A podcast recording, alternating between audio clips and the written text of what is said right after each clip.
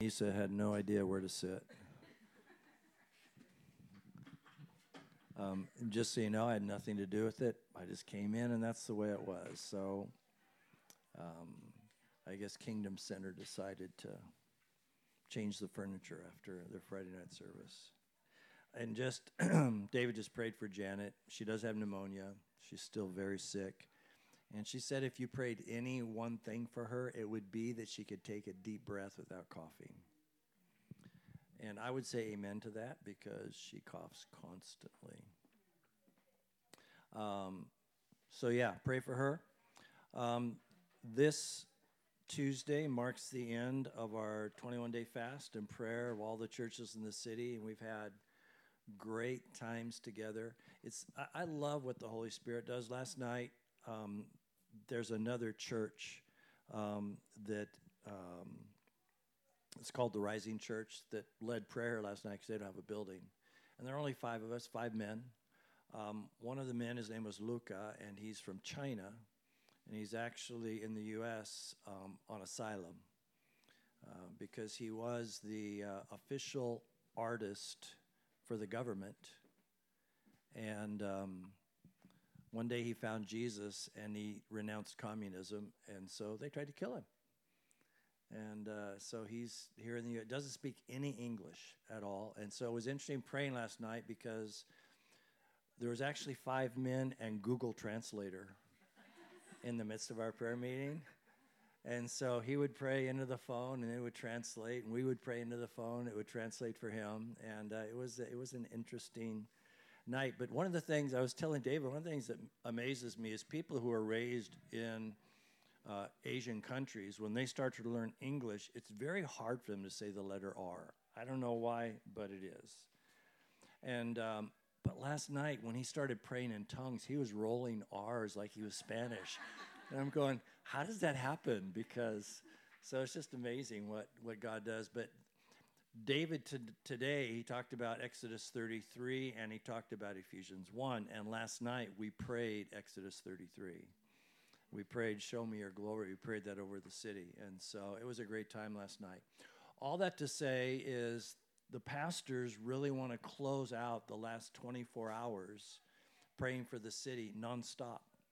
So, and they've decided the best place to pray 24 hours is in a prayer room. And so, beginning 9 o'clock Monday night, we're going to have one hour shifts and um, I have a sign up sheet here. Different people have signed up from different churches. 7 o'clock to 9 o'clock on Tuesday night. All the churches are going to come together at Redeemed Life, which is on the corner of 4th and Azusa. And we are going to lead the meeting. Joe will lead worship, and our team will lead worship. I will lead prayer, but all the city will be there to close out the 21 days. So this is going to be in the back. And yes, there are other names already in the time slots, but that's okay. We will have somebody from the house of prayer here, um, here all the time. Um, is Anisa, not Elisa. Uh, yeah. I on a spot today? I don't know. You're just. It's just like, if you know Anisa, when it's 80 degrees outside, she's cold. You know, she walked in today in short sleeves, and didn't turn the heater on, and so I just thought maybe Jesus was coming back today or something was was going to happen. But anyway, as soon as she found out we are doing 24-hour prayer, she said, "I want to be here all night." So she is actually going to be here from yeah, all night, even though people be coming in and out, and uh, I'll be here during the day. And uh, so there'll always be somebody here, and there'll be people from other churches, and we're going to have slides just going up on the screen, slides that cover every aspect of our city has the name of every principal, every elementary school officer, every elected official, our school board, um, and every church, every pastor. And the slides just continue. So when you come in for that hour, you're just going to pray quietly, like doing devotions, but you'll pray what's on the slides. And uh, if you get stuck on one slide, don't worry, it'll come back up again because they're just on a loop. Um, so I would really love for as many as you can to sign up. Um, I know that um, some of you just have a hard time sleeping at night, so this is a great place to come. Um, I did find in the Bible, if you've ever read the story of Esther, um, King Artaxerxes, or Xerxes, depending on how you want to pronounce his name. Um, it says when he couldn't sleep, he got up and read the Chronicles. Um, so if you ever have a, you know insomnia, read Chronicles, and I guess you'll fall asleep. So just just so you know that that's also possible. So that's it. So Tuesday night, uh, or, or beginning Monday night, 9 o'clock, 24 hour prayer here at the House of Prayer. Uh, we'll wrap it up at 7 o'clock Tuesday night at Redeemed Life if you can't come for the 24 hours. Please pray for Janet that she can breathe. And uh, she only has pneumonia in one lung, it's in her left lung. And um, in our 46 years of marriage, I've never seen her this sick. So it's pretty, uh, it's pretty awful. It's the only way I could say it. And God and I have a lot of conversations, and that's a whole sermon in and of itself. Um, but we're going to jump into Ephesians 1. So we are out of Galatians, moving into Ephesians. I don't know if David chose Ephesians 1 today, but the verses he chose today we're going to cover next week. So um, I don't know if you chose Ephesians 1 because we're in Ephesians 1. And um,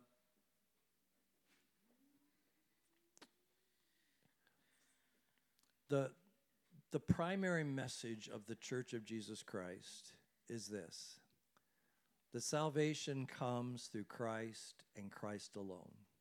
There's only one way that you and I can come to salvation, and it is through confessing our sin, confessing the Lordship of Jesus Christ. And that is salvation.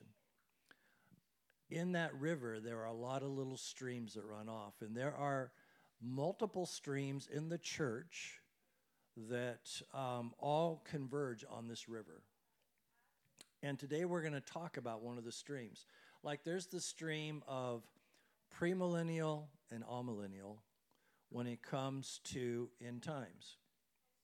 Amillennial believe that the millennium, the, the tribulation already happened in AD 70, and that the thousand is responsible for making the figurative and not literal, and that the church is responsible for making the world ready for Jesus to return. That's amillennial. Premillennial believe that Jesus is going to return before the millennium, pre millennial. And so I know people that are amillennial, whom I love, who love Jesus with all their heart. I know people who are premillennial. Then also in the premillennial position, there's pre-trib, mid-trib, post-trib. There's those little, and, and so I know people who believe all three. We have, um, there are people who are called cessationists who believe that the gifts of the Holy Spirit ended when the apostles died out. And then we have people who are uh, charismatic who believe the gifts of the Holy Spirit are in full operation today. And then there are those who believe that um, we are saved because God chose us. And then we have those who believe we are saved because Jesus died for us and we chose to believe in the completed work of Jesus. And I said all that because today Paul talks about predestination. And so we're going to get into predestination today. I'm going to give you both sides. Um, and as it is, people who don't believe the gifts of the Holy Spirit are for today read the same Bible you and I read. They just put on different glasses, they have a different lens. People who are amillennial, they're called preterists. Preterists believe that Jesus is returning just the same way as premillennial, mid trib, post trib, pre trib believe that Jesus is returning. They just believe the sequence and what happens and what has to happen before is different. People who are who believe in predestination that we are predestined for God to choose us as opposed to those who believe that yes, we are predestined to be conformed to the image of Christ because we chose God. We believe salvation comes the same way. We preach the same gospel. And so just say all that as a foundation for what with regard to predestination. You can interpret this passage one of two ways. And I'm going to present both ways, and you can draw your own conclusion. Um, I'll tell you what I believe and why I believe it, but you have to you have to make your own choice. And so, with that said, let's just jump into Ephesians 1 verses 1 and 2. Paul, an apostle of Christ Jesus by the will of God, to the saints who are at Ephesus and who are faithful in Christ Jesus. Grace to you and peace from God our Father and the Lord Jesus Christ. So, if you remember the whole year it took us to get through the book of Acts, um, Paul's, if Paul had a favorite city, it was Ephesus. Um, he, he lived there more than any, he lived there almost three years amongst the people. Um, he, uh, he was an apostolic missionary, so he came into the city as a missionary, but then he lived there and he became an apostolic pastor. And so he pastored the city. He was also a missionary to the city. He loved that city. So much so, you remember in, in Acts 20 that uh, he had missed uh, Passover in Jerusalem and he wanted to make sure he was back in time for Pentecost. And so in Acts 20, he took a boat instead of roads so he could bypass Ephesus because he knew if he took a road and stopped in Ephesus, he would never make it to Jerusalem by Pentecost. So that's how close Paul is to the people, to the church in Ephesus. But when he writes this letter to them, he's just not writing it for them.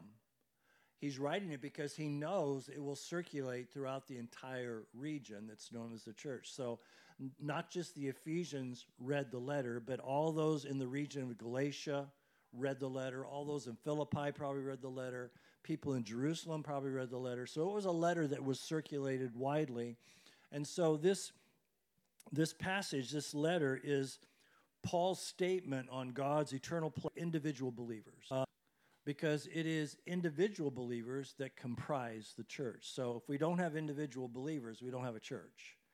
And so so he talks to the overall organism we call the church, but he also speaks to each of us individually about our personal relationship with God through Jesus. And so he begins the way he begins a lot of his letters grace to you and peace through our uh, Father and Lord Jesus Christ. And just know this you can't have peace with God until you have fully embraced His grace. Because people who don't embrace the grace of God will never approach God because they are condemned by the lies of the enemy and by their own sin. But coming to Jesus, through grace you are saved, not by works, but, but lest any man should boast. So we are saved, faith through grace is how we're saved. So once we walk in grace, then we have peace to know that we can stand before God fully clean because the grace that God demonstrated through Jesus has washed our sins away. And so um, he moves, he says, Look, it, we're here because of grace, and because of grace we have peace. And then he moves and he says this in verse 3 Blessed be the God and the Father of our Lord Jesus Christ, who has blessed us with every spiritual blessing in heavenly places in Christ. And just let me say this Paul is the guy who talks more about heavenly places than anybody else in the Bible. And he talks about a lot in Ephesians. So he talks about a blessing, that we have a blessing in heavenly places. But he also talks, and you get to Ephesians 6, he talks about our wrestling with spiritual entities in heavenly places. So Paul is very aware that even though we are flesh and blood living on this earth as spiritual people, our relationship with God, our counsel, you know, Isaiah 55 says, as the heavens are higher than the earth, so are my thoughts higher than your thoughts and my ways your ways. So Paul is one understanding that who says, look it, for us to walk in the full authority of who we are in Christ, our relationship with God and all that happens in our life actually is meted out in the heavenlies. Whether it's the counsel of God, where we learn His ways and His thoughts, or whether it's spiritual warfare, where we fight against principalities. It's all taking place in the realm of the heavenlies, even though our feet are planted here on earth. And so when Paul starts by saying, Blessed be the God and Father of our Lord Jesus Christ, he's actually saying, We are blessing God. When he said, Blessed be our God, and here's how you and I bless God. This is, this is recognizing God's glory, God's honor, God's goodness. Um, and the idea behind it is praising and worshiping God in love. What we just did, what Emily just led us in and we participated in, is the fullness of what Paul says when he says, Blessed be the God and Father of Lord Jesus Christ. We have been blessing God. God loves worship, God loves praise. So Paul begins by saying, We bless God by worshiping God. Because he says, We worship and bless him because in return he has blessed us. And in that blessing, this blessing is ours because God's resources are there for you and I always. We need to know God is an endless source of blessing for us. And, and unfortunately, we think of blessing in temporal ways. When, when I say God has blessed us, we think about family and homes and clothes and cars and jobs and bank accounts. We think about all the tangible stuff that we can touch. But Paul says that he is, so now we're back up in the heavenlies again.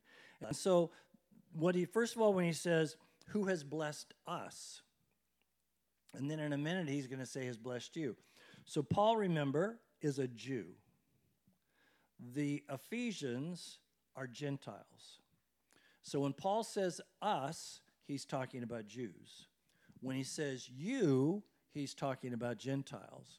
But he's making it very clear that through Jesus, the blessings that God had promised to the Jews, we've already gone through this in Galatians, the blessings through the righteousness of Abraham are made available to Jews and Gentiles alike. So, who has blessed us?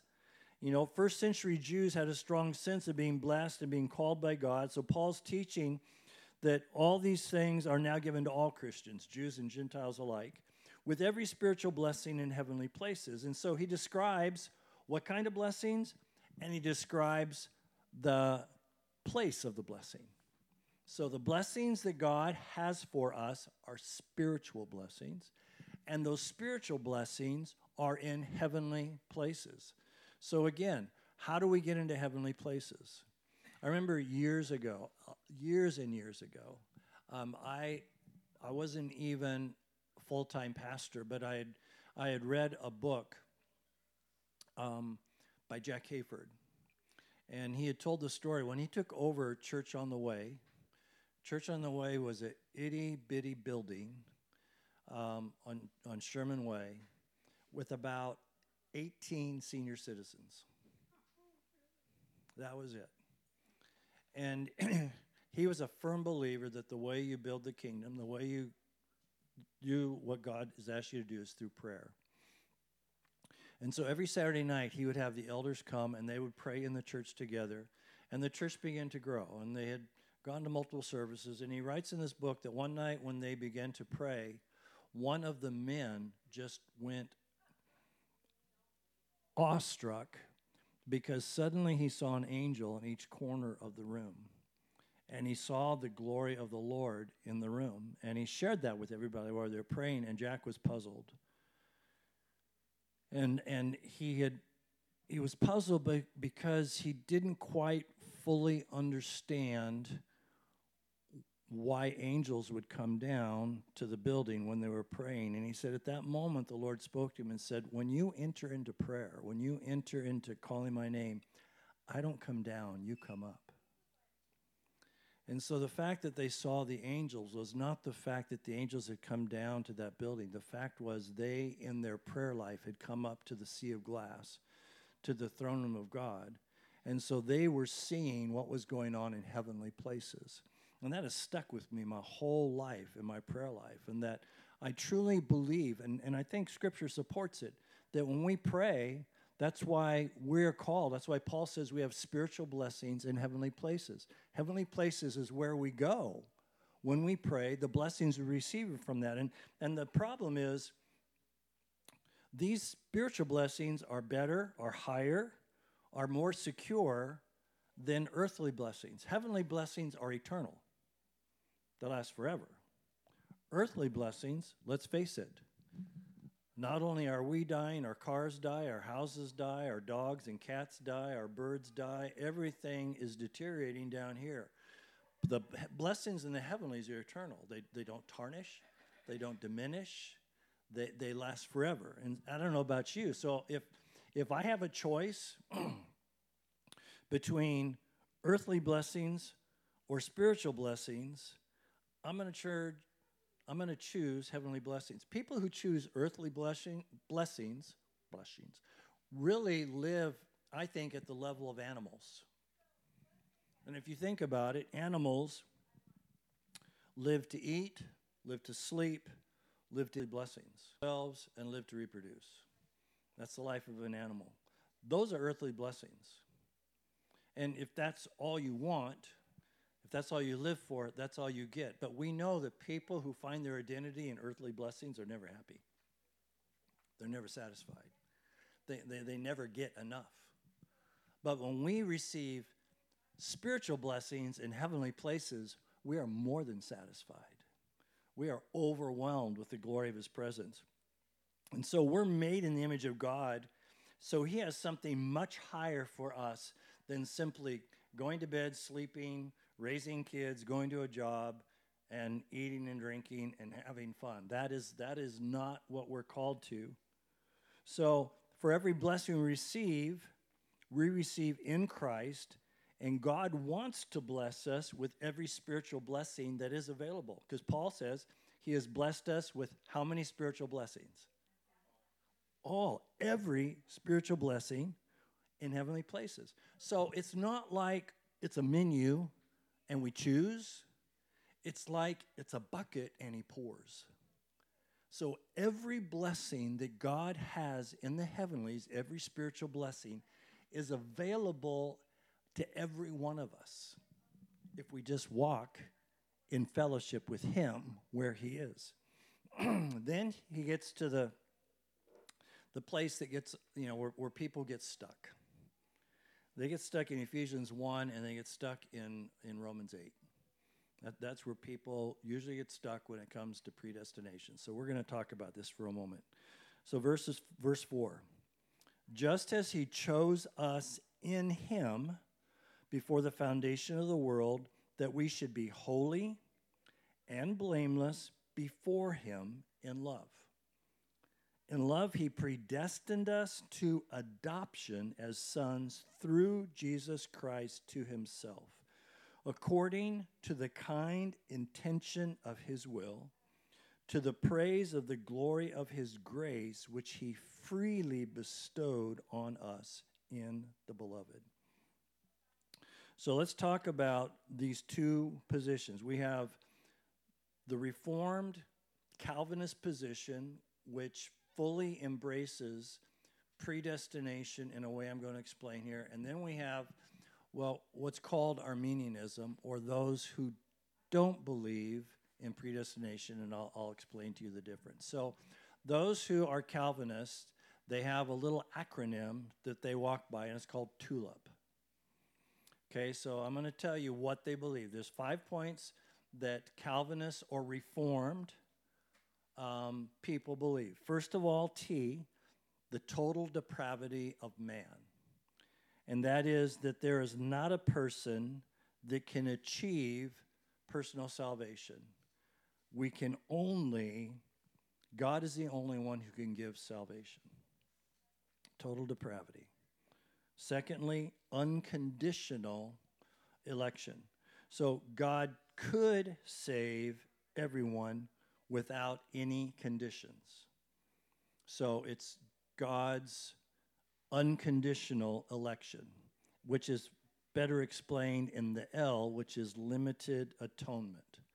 So, because God can choose to save whoever he wants to choose to save, we then have limited atonement. And this is what limited atonement means. Only those chosen, predestined by God for salvation, will be saved. Not everyone can come to Christ. This also means that those not predestined for salvation are predestined for eternal judgment. And probably the man who is most famous for what they call double predestination and teaching on is a man called R.C. Sproul. And he's very clear God has predestined some others. It's not your choice, and God has predestined some with eternal judgment for others. It's not your choice, it's God's choice because God is sovereign. So you have total depravity, unconditional election, limited atonement, and then I is irresistible grace. So God is all powerful and capable of loving us no matter what we've done. And that's true. God's grace is unconditional when you look at it from that way that He's all powerful, that He will love anybody no matter what. And then finally, the perseverance of the saints, that a person needs to be sure they have gained salvation. In other words, they believe that those who are chosen by God, because they're chosen, they will always be saved. There will never be any falling away.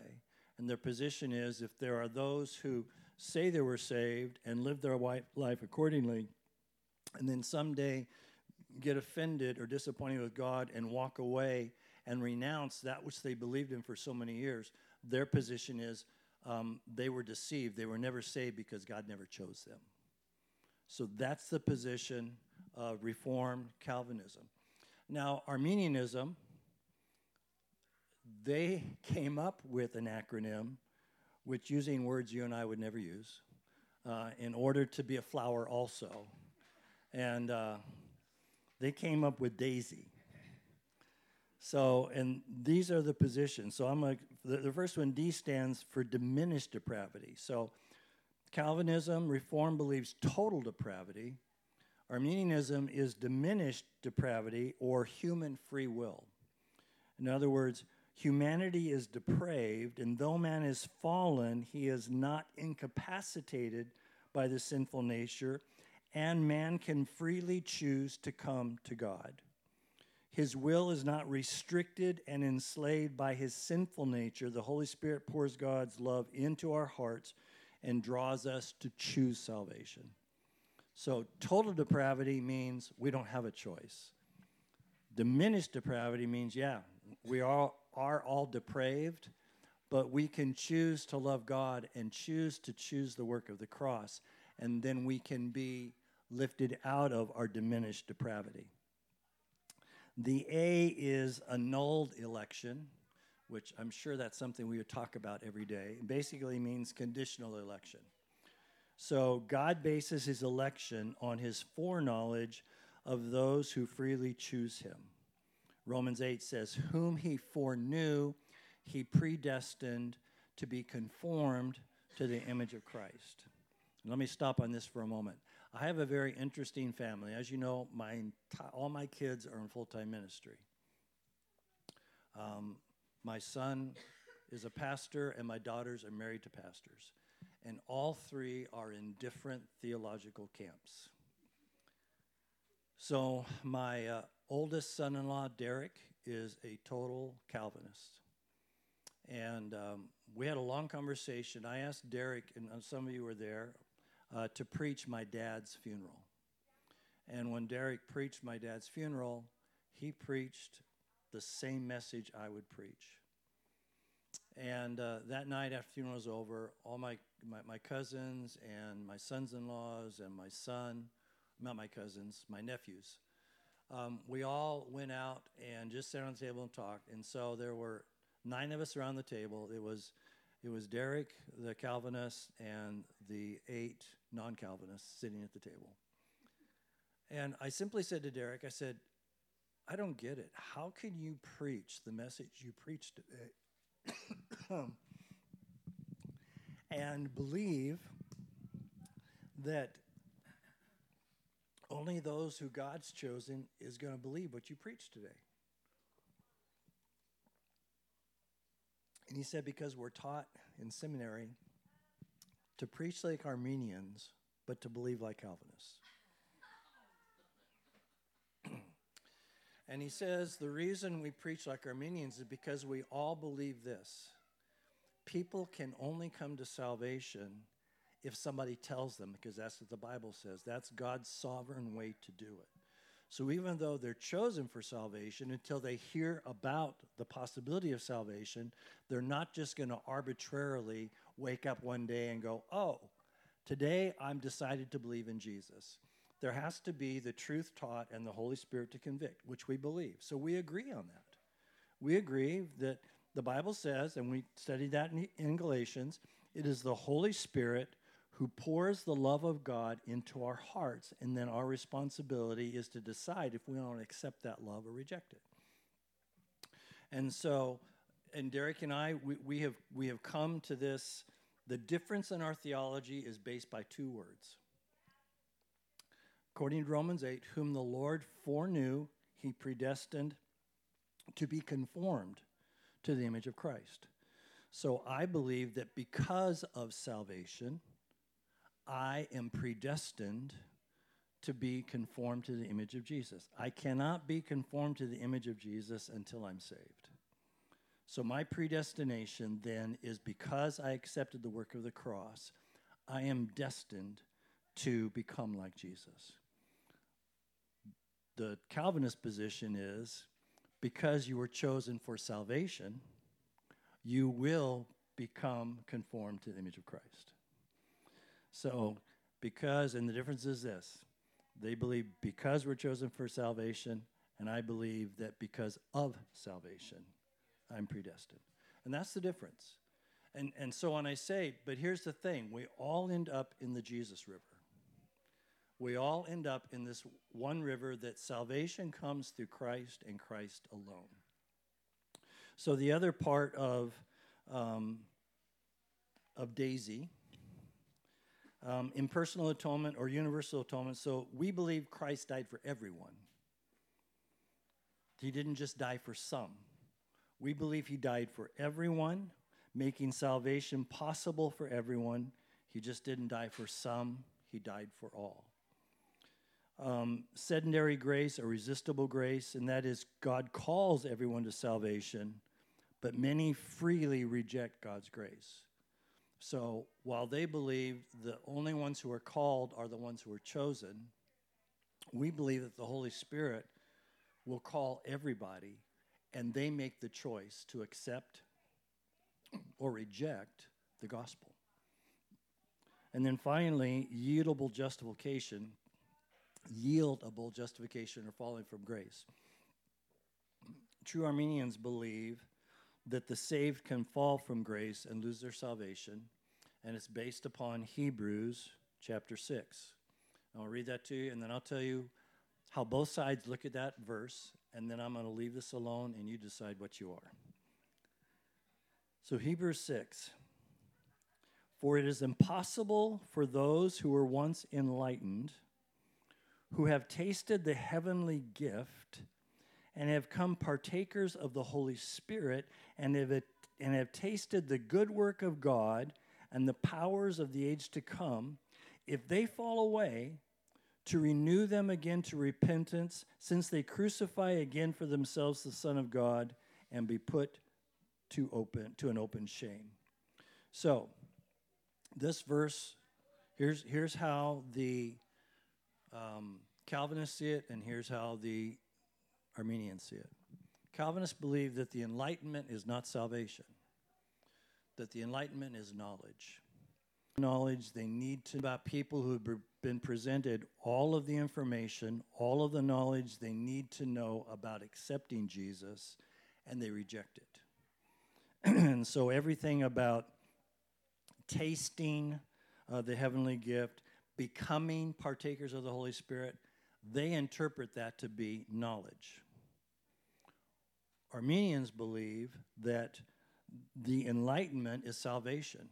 And the reason they believe it's salvation is because only those who are saved can taste of the heavenly gift, and only those who are saved become partakers of the Holy Spirit.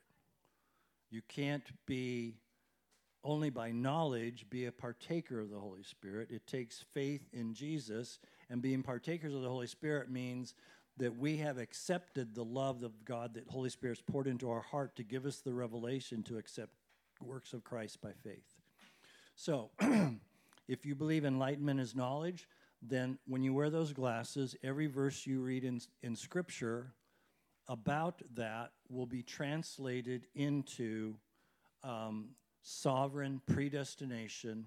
Only those who are saved are saved because God chose them before He ever created heaven and earth to be saved. If you are on the other camp, then you believe that there are those who have tasted of the Lord, who accepted Christ and somewhere along the way got offended and said, I'm done with this and have walked away. Now, there is another camp, just to make this more complicated. And, and let me say this most um, Reformed or Calvinists in their eschatology are preterists. So most um, Calvinists are amillennial. Um, they believe that the tribulation took place in AD 70 when Jerusalem was destroyed. And they believe that from the time of that until the time that Jesus returns is a figurative thousand years. It's not literal. And that's the foundation of most preterists. Now, there are also those who are Calvinists who believe in a pre tribulation rapture. My son in law is one. So if you go to Master's Seminary, they're not preterists, they're pre tribbers. They're premillennial pre tribbers. There are also, in, that, in that whole realm, um, there are also Arminians who are pre trib, pre rapture, who believe in eternal security who believe in what is called once saved, always saved. So once you have been saved, there's nothing, doesn't matter how hellish of a life you live after you accept Jesus, your salvation is eternal, it's once and for all. And those are the ones the Bible talks about just barely making it in by the skin of their teeth. So you have three camps really when it comes to our salvation. Number one, you can't lose it because God chose you to be saved. Number two, you can lose it because you've accepted it, and somewhere along the way you got offended or, or, or deceived, and you renounced what you believed in and you walked away. And, and I, know, I know people who have had a great influence in my life who have done that. Um, and, and, I've talked about this before. Uh, a guy I went to school with at APU who um, wrote one of the two m- most powerful children's musicals um, after he graduated. Uh, he was an ordained Assembly of God pastor. He wrote a Christmas musical called Mary Had a Little Lamb, and he wrote an Easter musical called His Fleece Was White as Snow. The salvation story is in there through and through, powerful. Um, we, my, my wife's children's choirs did it like three or four years in a row when we were pastoring at CFC, and we'd have parents in the preschool come to Jesus through the story of these musicals. The guy who wrote it, Dan Barker, is now the guy who gets the uh, Association of Atheists.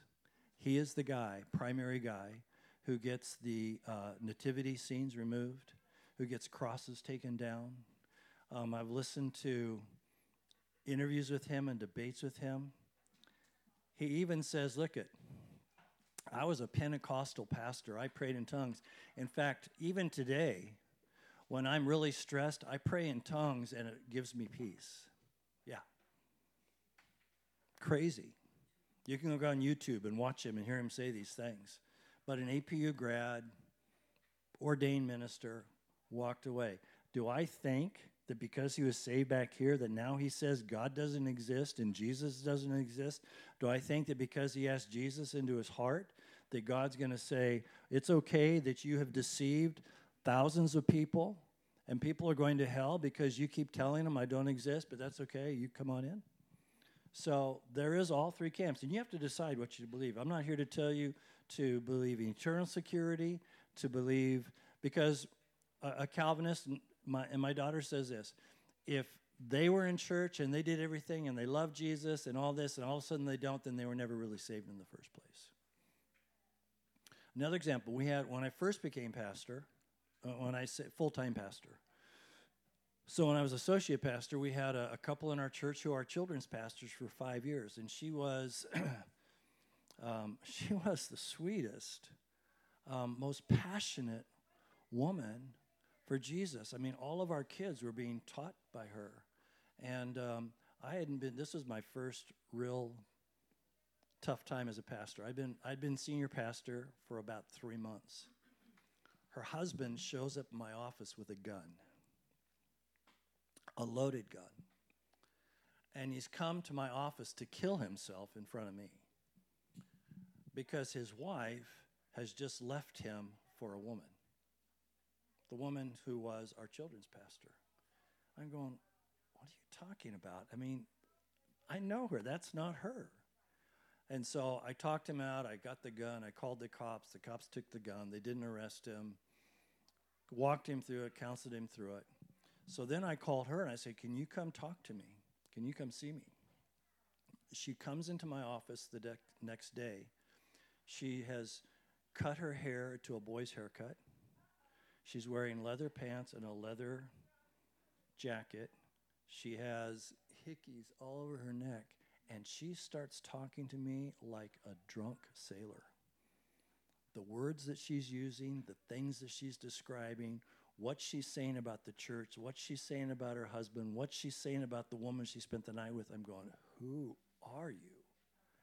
And that just happened like that overnight. So I've seen people who, who have cried on the altar, who have loved God, who have led children to Christ, and totally walk away. And it's not my place. I'm not saying that that's, that's one of the mysteries we won't know. That's the thing about relationship with God. There are mysteries. Paul says we look through a glass darkly, you know, but then face to face. So we have to decide, and I just want to say we have to decide on these minor issues, these little streams, what we believe, not because it's something we need to argue. My son in law and I love each other. We totally agree that people need to hear the gospel and they need to accept Christ as their Savior. My son is a assistant pastor at a Southern Baptist Reformed church. How that happens, I don't know. and he and I have had long discussions. And when he comes to, he's, he is totally in the sovereignty of God camp, which I am too. And he's totally on board with every part of TULIP except limited atonement. He said, I just cannot believe that God destines people for hell you know, and have conversations.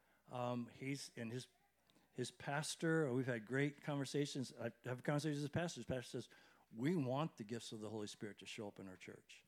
So his brother, the pastor's brother, is a vineyard pastor.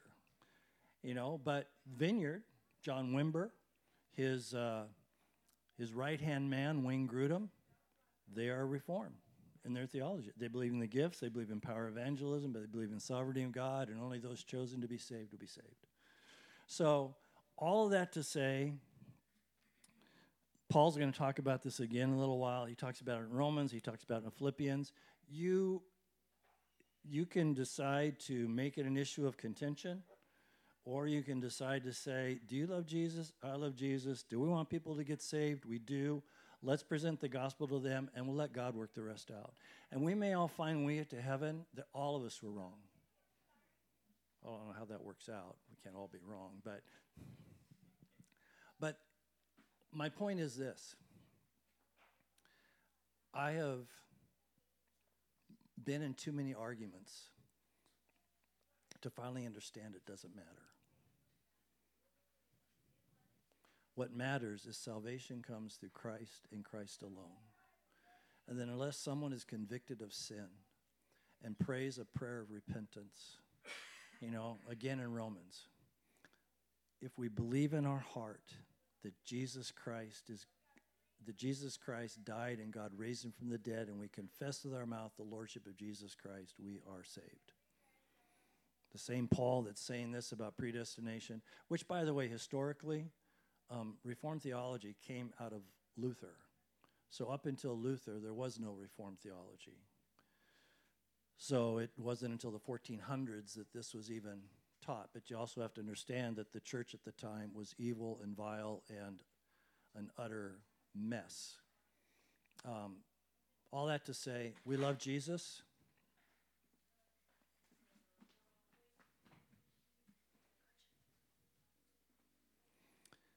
The next building I build is going to have bathrooms in the children's church wing. yes, we used to have at CFC. Toilets that we could put our feet on to tie our shoes and they can sit on. Um, but all that to say is that I don't want to spend my life majoring in minors. I don't want to spend my life arguing uh, whether the gifts were today. The only time I even argue about the gifts is some people who go to the extreme and say people who pray in tongues are blaspheming the Holy Spirit. I'll, I'll, I will contend with those people. Those who want to tell me it doesn't exist today, we don't need it today, that's fine. You do what you do. I know what praying in, in my heavenly language does for me. I know how it helps me.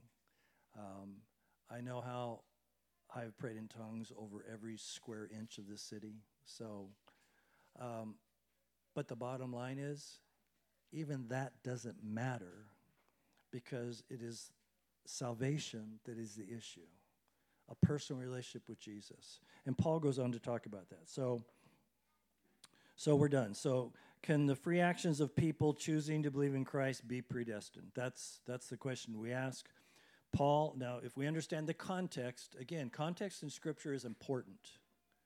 You know, the, the, the one of the things that um, when you get into a discussion with uh, Reformed theology is is John 15, I think it is, where Jesus says, You did not choose me, but I chose you and called you.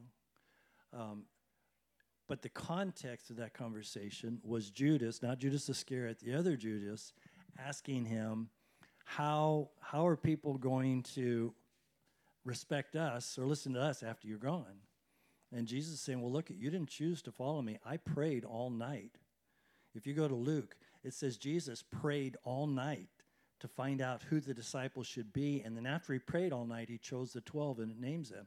And it's that context that he's talking about choice. You didn't choose to be my disciple. You didn't choose to follow me. I chose you. I called you. And so when you read it in that context, it makes sense. But if we take it and try to apply it to each individual, it's not the same. And that's the same thing here. Paul is writing, he's speaking of a corporate, not individual in other words, he's talking about everybody together who reads this letter are elected in this passage. So when Jews thought of election or predestination, Jews thought and still do think primarily of Israel. Israel was chosen. God chose Abraham, chose his offspring. We have it in the Bible. Um, and Israel as a nation was elected, but Israel was not elected for salvation. Israel was elected for service unto God. And remember, we talked about in Galatians just because you were born, it says, just because you're of the seed of Abraham doesn't mean you're going to receive the reward of righteousness I promised to Abraham, because only those who kept my law, only those who walked in righteousness, who accepted what I instructed you to do will receive the reward of righteousness that I promised to Abraham. And it says, Paul says, there are those who are of the receive the inheritance of Abraham.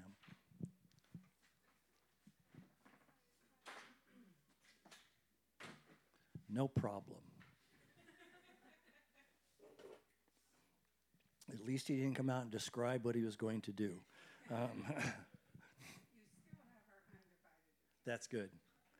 So, um, so this didn't mean that every individual born to Israel was a part of God's chosen people. You know, only those who kept the covenant were considered true Israelites. And and so, um, Paul doesn't say that God chose us to be in Christ. Listen to what Paul says. He says, He chose us in Him before the foundation of the world that we should be holy and blameless before Him. It doesn't say he chose us to be Christians. He chose us that when we're in Christ, the attribute of being in Christ is holiness and blamelessness. That's why it says, You shall be holy unto me, because I, the Lord your God, am holy. And so we were chosen to carry the attributes of Christ. You know, it's left, I believe it's left up to our choice. Now that you've chosen to be in Christ, what was predestined for the group becomes predestined in you. What was predestined for everybody who believes becomes predestined in me. You know, and we with Paul can say, in Christ, we who've chosen to believe, we're predestined to holy to be holy and blameless. Where'd I put my water?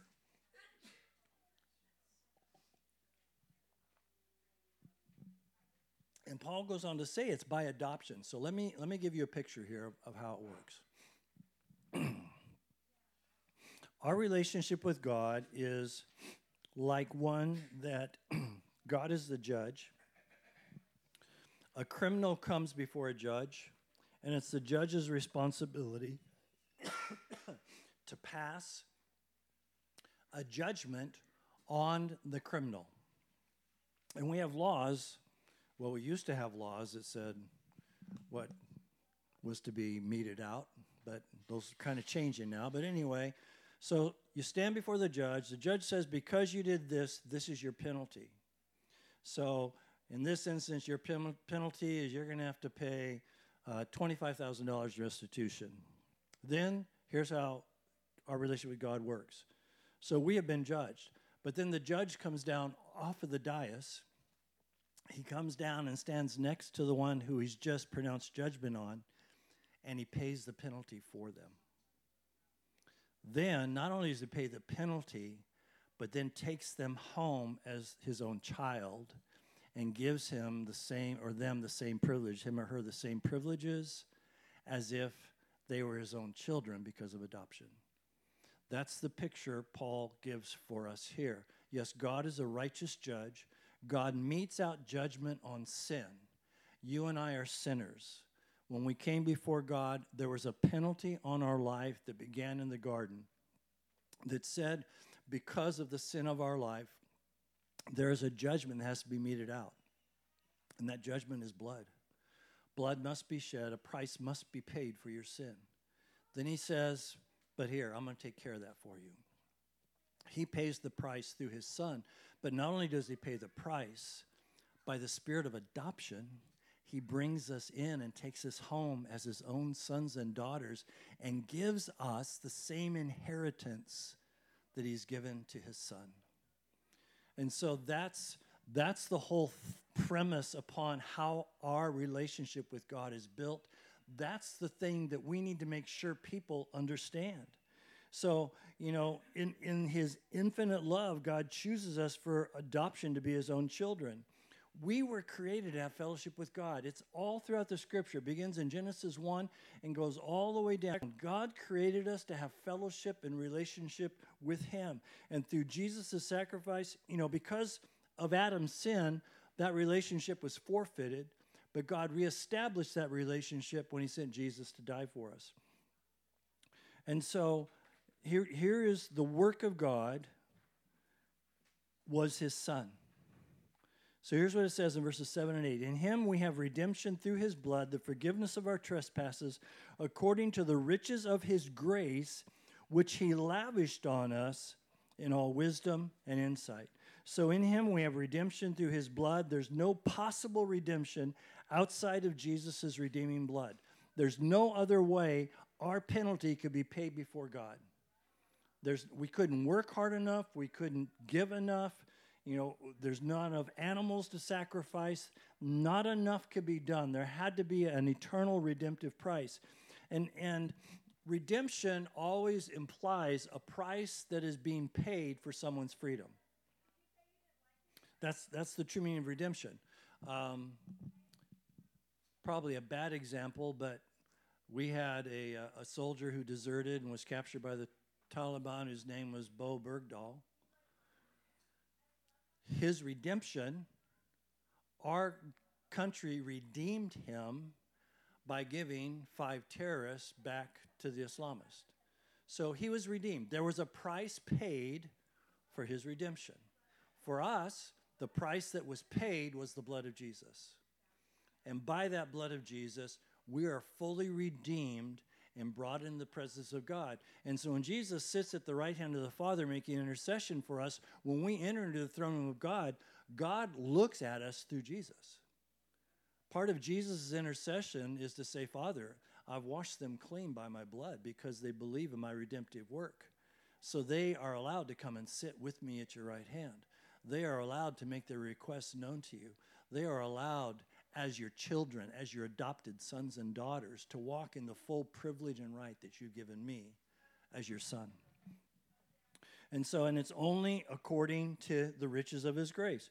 Redemption and forgiveness are given to us according to the measure of God's grace. Again, it goes back to the beginning of Paul's letter Grace and peace to you through Christ Jesus our Lord. You can't have peace if you haven't accepted the grace of God. And so then he talks about the mystery of his will. He made known to us the mystery of his will according to his kind intention or his pleasure, which he purposed in him with a view to a dispensation of the fullness of times, that is the summing up of all things in Christ, things in the heavens and things on the earth. In him also we have obtained an inheritance, having been predestined according to his purpose, who works all things after the counsel of his will, to the end that we who were the first to hope in Christ would be to the praise of his glory. So he's made known to us by the Holy Spirit the mystery of his will. And part of what belongs to us under the riches of his grace is this knowledge of the mystery of his will. God's will really isn't a mystery. In fact, this is what it says It is God's will, this is what your Bible says. It is God's will that none perish. How much is none? All. That none perish, but all come to redemption. That's what your Bible says. That's not me paraphrasing. So it's God's intention that everybody would be saved.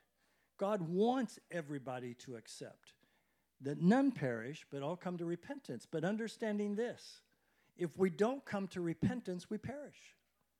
If people do not come and repent of their sin and accept the work of the cross as payment in full for the penalty of the law with a price, and you then they are not redeemed.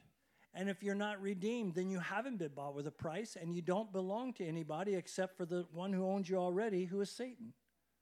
You are a slave to sin. You're owned by the prince of this world. And so that's the mystery of God's will. God's great plan and purpose, which was once hidden, is now revealed in Jesus. it's a plan of a master of a family has that he's established to, to manage his family. It's it's this it's, it's how you would manage any type of business. God said, This is how my family is born, and this is how my family succeeds. It, it does so by us understanding who we are, how we've been redeemed, and the price that's been paid. And so, um, and in the fullness of times, in other words, when the time is right for the consummation of his purpose and his providential overruling the course of the world, then the consummation of all that God has promised is going to be realized. In other words, we're not going to have the fullness of all that is promised to us until Jesus returns. And when Jesus returns is a whole different teaching and uh, weeks of teaching. So we've uh, obtained an inheritance um, because of the fact that for us, Jesus is not a judge but he's the one in whom we have the inheritance. Uh, we are predestined for this according to the counsel of his will, and the reasons for his choosing reside in him, not us. And therefore, when we see these three aspects of God's plans work together, then we see the fullness of what God has done. And that it begins with God's purpose, it rests in the counsel of his will, and finally it results in his work, which was Jesus on the cross, which we accept. So, by the counsel of his will that, that we who first trusted in Christ should be to the praise of his glory. Um, so, this word counsel actually means to the planning of God. That God had this plan. God's purpose in all this was that those who trust Jesus will exist to praise God for his glory. Um, and the goal of God's ultimate plan is to glorify himself. And so, we who first trusted Christ, and Paul says that speaking of Jewish believers, um, but then he goes on to say in verse 13 and 14, because so he says, We who first trusted Christ. Um, then he says in verse 13, In him you also. So we who first trusted Christ were the Jews. And now Paul's speaking to Gentiles, and he says, In him you also, after listening to the message of truth, the gospel of your salvation, having also believed, you were sealed in him with the Holy Spirit of promise who is given a pledge of our inheritance with a view to the redemption of God's own possession to the praise of his glory. So, here's how Paul closes this part. In him you also trusted after you heard the word of truth. So, God's sovereign choice works but it doesn't exclude human cooperation. So, one side of predestination says, because God chose us, there's nothing we have to do. It's just going to happen inevitably.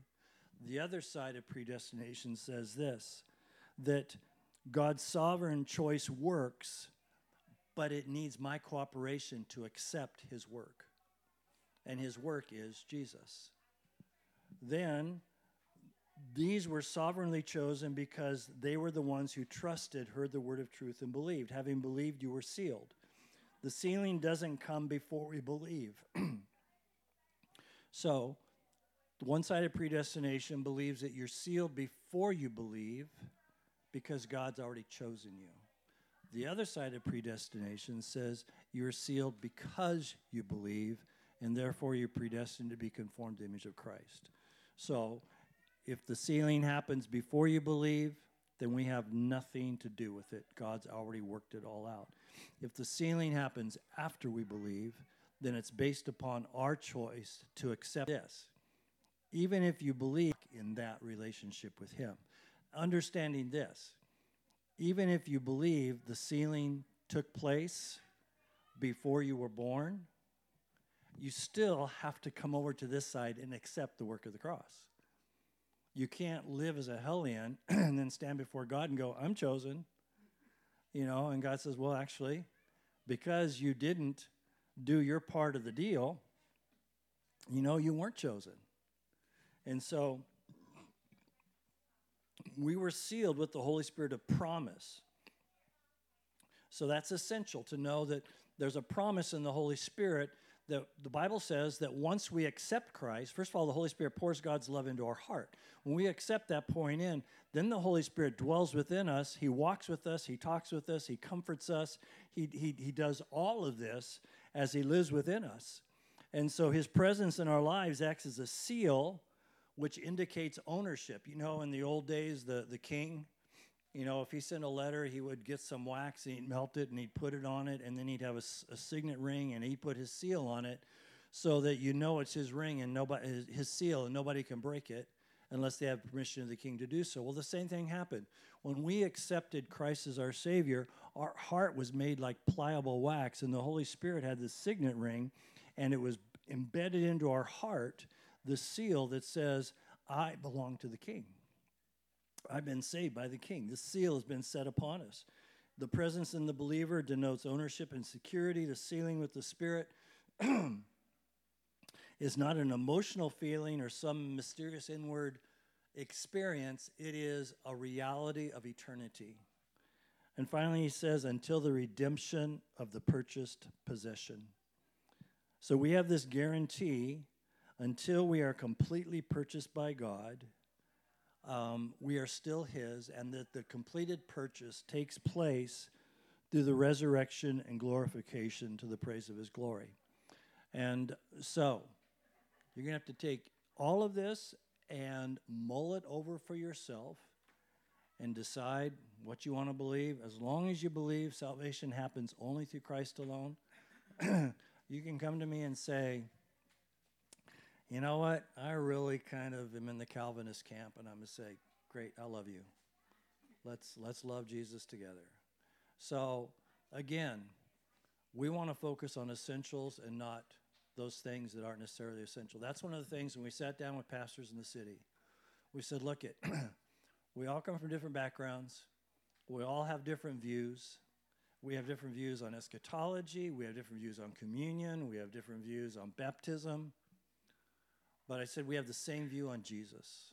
We have the same view on salvation. So our fellowship is going to be based upon that which we agree upon. And we're not going to spend our time swimming down little streams trying to decide which stream is right and which stream is wrong. and every pastor said, yes. We agree with it. The thing that designates the fellowship of shepherds in Azusa is salvation comes through Christ and Christ alone. Jesus, who is fully God and fully man, born of a virgin, you know, impregnated by the Holy Spirit. And by doing that, um, we can say to other outside groups like Jehovah's Witnesses or Mormons who want to come and be a part of the fellowship, we can say, here's what we believe completely. This is what our fellowship is based upon. And so we're not swimming streams, we're swimming the river. And so let's just all make sure we stay in the river. All right? So, Holy Spirit, we thank you for the revelation of Jesus in our hearts and lives. we're thankful. The truth is truth. And the reality is, those who believe we've chose you first and are predestined to be conformed to the image of Christ, and those who believe that you chose them to be conformed to the image of Christ, we are all stand before sisters in you. We all have received the spirit of adoption, and we all will stand before you and receive rewards for faithfulness. And so, God, we thank you for the work of the cross. We thank you for Jesus. We thank you for our salvation. We thank you for the truth of your word. And we ask, Holy Spirit, you continue to teach us as we follow after you. And we ask it in Jesus' name. Amen. Amen. So, this is the sign up sheet.